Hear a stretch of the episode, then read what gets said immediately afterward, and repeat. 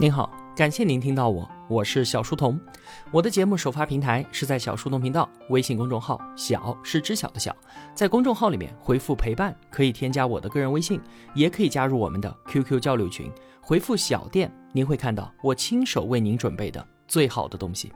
小书童将常年相伴在您左右。我们正在解读薛兆丰经济学讲义。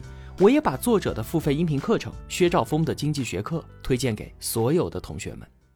今天啊，我们要聊的话题是在之前分享的内容之上引入时间这个维度，围绕利息展开今天的讨论。我们先想想这几个问题啊：高利贷它是不道德的吗？石油输出国组织这样的垄断者，它是不是就决定了石油的产量和价格呢？股市？到底可不可以预测？股评专家的建议有多大的价值？同样是应对未来的风险，保险和储蓄有什么不一样的？为什么说啊，很多国家的养老保险制度是没有办法持续的？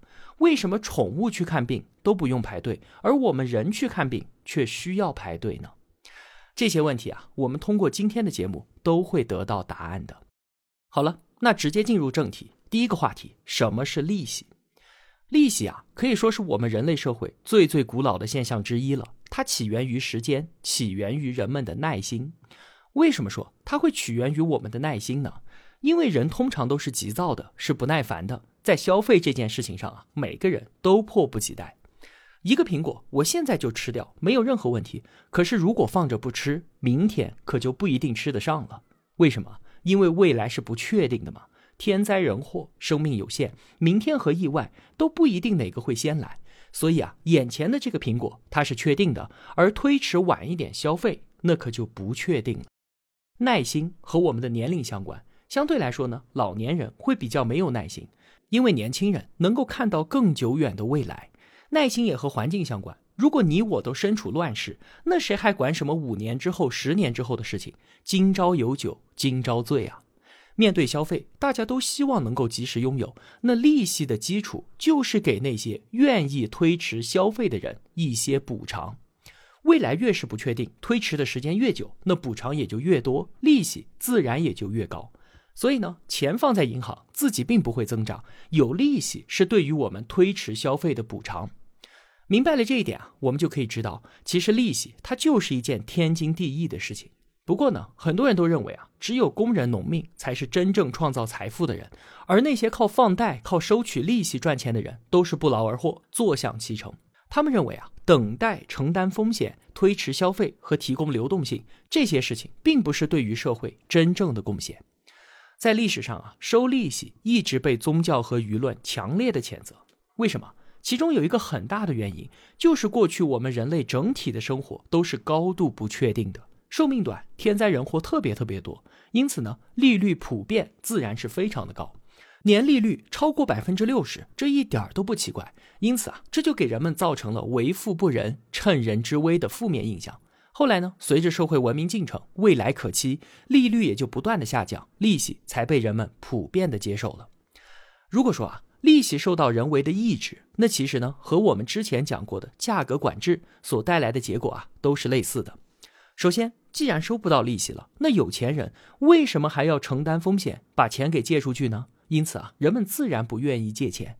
其次，黑社会应运而生，地下的借贷市场肯定会成为公开市场必然的补充。最后，因为有借贷的需求嘛，人们依然会支付利息，只是方法更加的迂回了。一个愿打一个愿挨，总能够找到名目的。有不少政府啊，为了扶贫。指明了说我要给穷人低息贷款，可是结果呢，往往又是事与愿违，因为穷人的还款能力差，有钱人本来就不愿意把钱借给他们，要借的话也可以啊，我就多收一些利息。现在政府出台规定了，那结果只能是这些低利率的贷款最终会落到那些有关系的人手中，而绝对不会落到政府想要帮助的穷人手里面。在我们引入了时间这个维度之后啊，很多事情就都不一样了。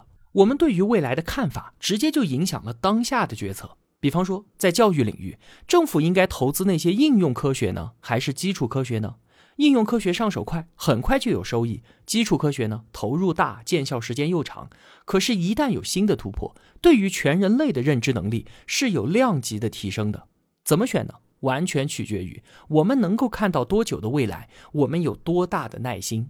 所以啊，一些发展中国家，人们普遍愿意选择容易上手的科学，而比较富裕的国家呢，在基础科学上的投入就会比较大。这些啊都是非常合理的。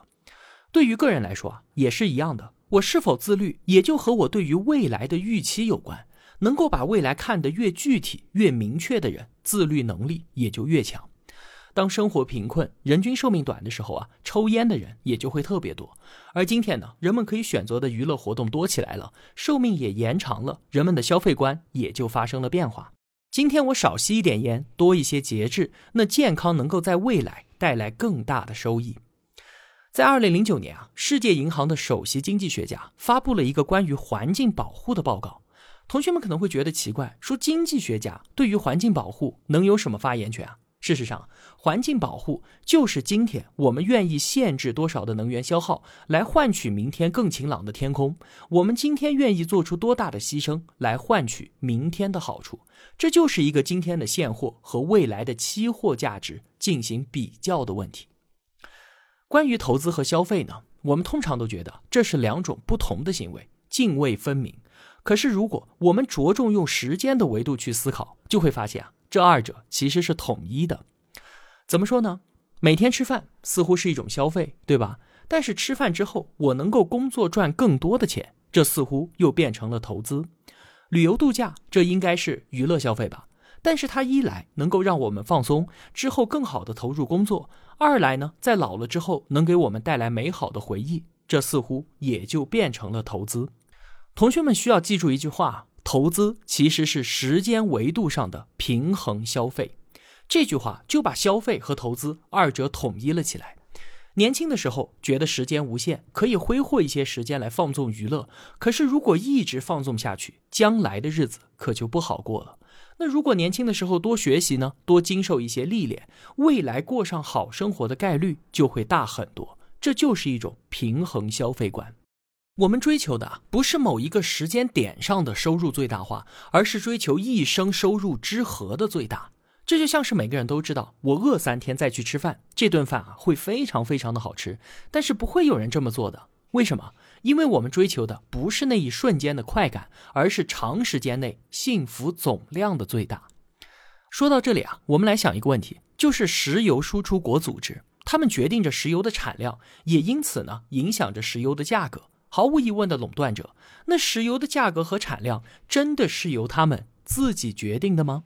现在的石油大概是五十美元一桶。每多打一桶的成本其实是很低的，大概只需要多花一美元就能够赚四十九美元。那他们为什么不赶紧把石油全部打出来卖掉，在短期就实现利润的最大呢？因为啊，人们追求的不仅仅是眼前利益的最大化，而是长时间范围内总收益的最大化。多打一桶石油的成本不是一美元，成本是放弃了的最大代价。今天多打一桶，我就放弃了明天的收入。你想啊，如果他们能够预见三年之后每个中国人都会买一辆汽车，那今天石油的产量肯定会急剧下降。为什么？因为再过三年，中国这边会有巨大的需求，三年后他们能够赚到比今天多得多的钱，那么今天就省着点用吧。但是如果反过来出现了一条相反的消息，科学家能够把水变成石油了，那石油输出国组织会把所有蕴藏的石油全部打出来卖掉，因为在未来。这些东西就不值钱了。表面上看啊，他们是垄断者，决定了产量和价格，但其实呢，他们仍然遵循投资是时间维度上的平衡消费这一个原理。接下来啊，我们来回答一下开头提出的那个问题：股市是可以预测的吗？我们受到自然科学的影响，总是会有这样一个信念，就是通过研究可以总结出事物运行的规律。我们能够知道高处抛下的苹果需要多久能够落地，我们能够计算出让导弹落在想要的位置需要多大的加速度，我们能够描绘行星运动的轨迹。从这个角度来说啊，我们是可以预知未来的。那经济学家成天都在研究价格，对于股市，他们也应该知道的更多吧？其实啊，并非如此。如果经济学家们能够预测股价，那这帮人岂不是世界上最有钱的人了吗？但是啊。并没有，为什么？因为我们面临两个分离的世界。一个呢是看得见摸得着的物理世界，在这里啊，一切都按照自然规律有条不紊地运行着；而另一个是观念世界，在这里人们随时都在修正对于未来的预期。预期的变化决定了资产现值的变化，也就是股价的变化。而当有新的信息诞生的时候，人们的预期就会改变。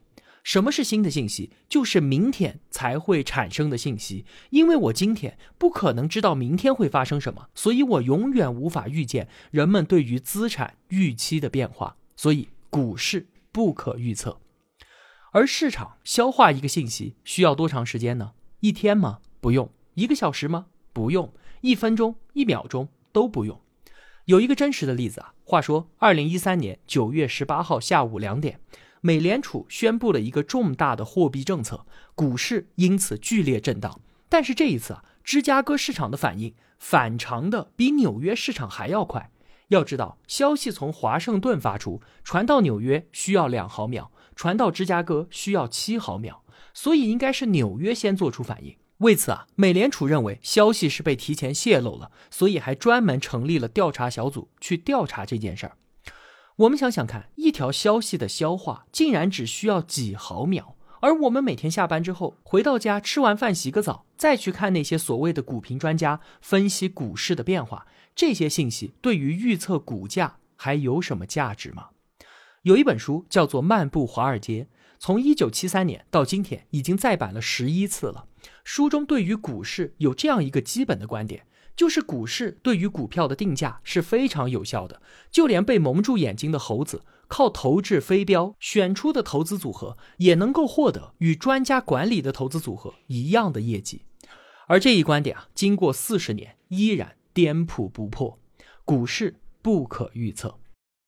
刚才我们说啊。股市只需要几毫秒就可以消化信息，这简直不可思议。同学们可能会想，那么短的时间够做什么事情呢？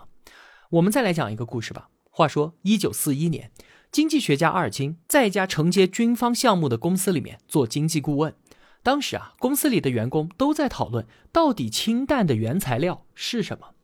阿尔钦声称：“我知道。”他当然不可能去刺探军事秘密，他是去调查了那些生产氢弹可能材料的公司的股价。在过去八个月的时间里，只有一家公司股价翻了六七倍。他把自己的发现写成了一篇文章给发表了，结果没过几天，公司领导就打电话给他说：“你的这篇文章被回收了。”很显然，这是因为他说对了。这个故事告诉我们啊。很多所谓的秘密，其实早就不是秘密了，早就已经被人泄露出来，而且反映到了资产的价格之中去了。这套理论总结出来就叫做有效市场假说，其理论核心就是资产的价格已经反映了关于资产的所有可得信息，其中包括交易相关的数字，包括政府文件、新闻等等之类的公开信息，甚至还包括那些秘密的私人的信息。全全部部都被反映到了资产的价格当中，而与之相对的呢，则是市场泡沫论。这一派经济学家认为啊，市场并不那么有效，人都是非理性的，反应有时候不足，有时候又过激，人也是复杂的，对于预期也会叠加预期，这就让情况变得复杂而混沌。比方说，有一只股票，哪怕它自己不存在什么持续盈利的能力，但是只要人们相信有人在炒这只股票，就会有人愿意持续的增持。大家都知道这么做是愚蠢的，但是人们还是相信有人比自己更加的愚蠢，会用更高的价格接手自己的股票。这也就是所谓的博傻，去赌还有比我更傻的人。那市场有效假说和市场泡沫论，到底谁说的对呢？这可是一个难题，就连诺贝尔经济学奖评审委员会也觉得这个问题太难了。所以在二零一三年，诺奖同时就颁给了这两套相反理论的提出者。但是今天啊，我们已经在研究人的各种非理性行为了。什么时候反应不足？什么时候反应过激？什么时候会出现博傻行为？而所有的这些研究成果一旦被发现是有规律的，那么就会反映到资产的价格预期当中。所以可以这样说，市场有效假说它的兼容性和概括性确实要更强。接下来呢，我们再聊一聊有关保险的话题。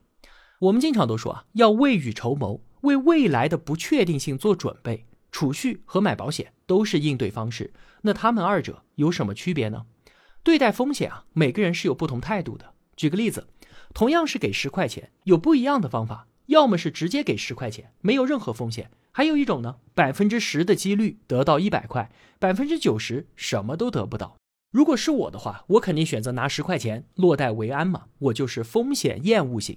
而不少人喜欢选择第二种拿法，搏一个机会拿到十倍的收益，这就是风险偏好型。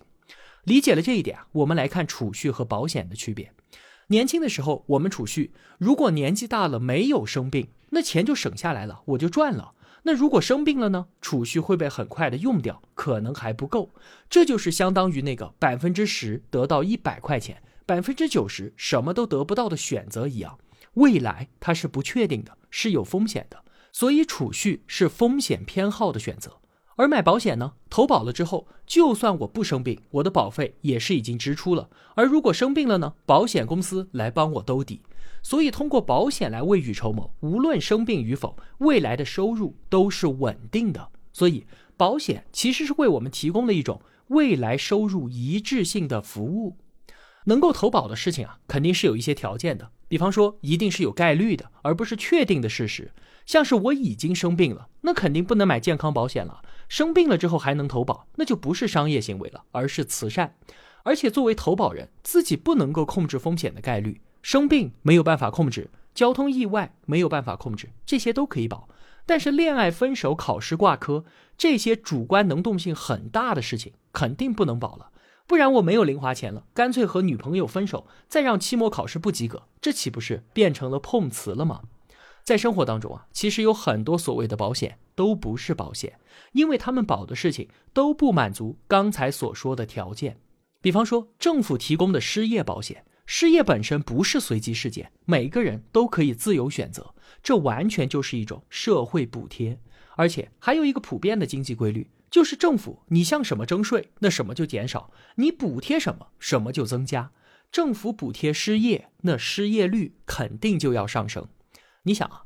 如果不工作了，我可以拿到一千块钱的失业救济金；而如果我工作了呢，只能拿到两千块钱的工资。这个时候啊，我辛苦一个月挣到的钱就不是两千了，而是只有一千。这对于很多人来说，还不如闲着拿钱呢。所以啊，社会福利越高的地方，失业率反而也就越高。再有，养老保险也不是保险。每个人都会衰老的，这根本不是什么随机的事情。其实啊，它也是一种补贴，通过政府的手把财富从年轻人那里转移一部分到老年人手里。这其中就有一个问题，就是今天在缴纳养老保险的人，等到他们退休之后呢，社会上必须要有相应的年轻人继续缴纳保险，游戏才能够进行下去。因为我们年轻时候付的钱已经被当时的老人给用完了。像是美国和欧洲很多国家都在实施这样的养老保险，需要依靠不断有年轻人加入才能够维持。可是啊，当初设计制度的时候，谁都没有想到人类的寿命在退休之后变得越来越长，而另一边呢，年轻人还不愿意生小孩。与此同时，医药费和生活费也在飞涨。这样来看的话，这些国家的养老保险实际上是不可持续的。我们用经济学的思维去看这个世界，会发现生活当中确实存在很多值得思考的现象。刚才所说的很多保险，其实根本就不是保险；而与此同时呢，又有很多商品明明是商品，却不被当作商品来对待。这个话题啊，我们在第四期节目讲价格的时候也简单的提到过。虽然很多人都说我自己是市场经济坚定的支持者，但是医疗、教育、能源、交通、住房这些问题啊，还是很特殊的，不能够用市场化的办法来解决。会有这样想法的人啊，确实他们知道经济学的原理，但或许他们在感情上还是接受不了，也可能是他们自己不愿意为此付费，所以呢，就贴上了必需品的标签。但是这些东西贴上标签之后，就不再是商品，而摆脱经济规律的制约了吗？显然没有。比方说医疗，医疗资源肯定无疑是短缺的，问诊价格被限制，后果无非是展开价格以外的竞争。比方说排队，这在美国、英国、加拿大都是一个非常普遍的现象。但是不管在哪里，有一种患者就是不用排队，到了诊所就能够看。这是什么样的患者呢？是有钱人吗？是有权利的人吗？都不是。他们是宠物，因为宠物的医疗完全都是市场化服务，政府没有干预，可是人就不行，因为我们享受政府补贴，所以必须要等待。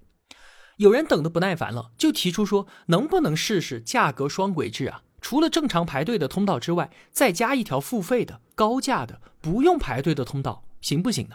这其实啊，确实是一个办法，但是很多人站出来反对，因为他们觉得有失公平。但这样对于绝对公平的追求，就是在说，如果不能人人都有，那谁也别想优先得到。所以啊，多一个选择，其实总是好的。在英国，游客离境的时候，可以在海关退税。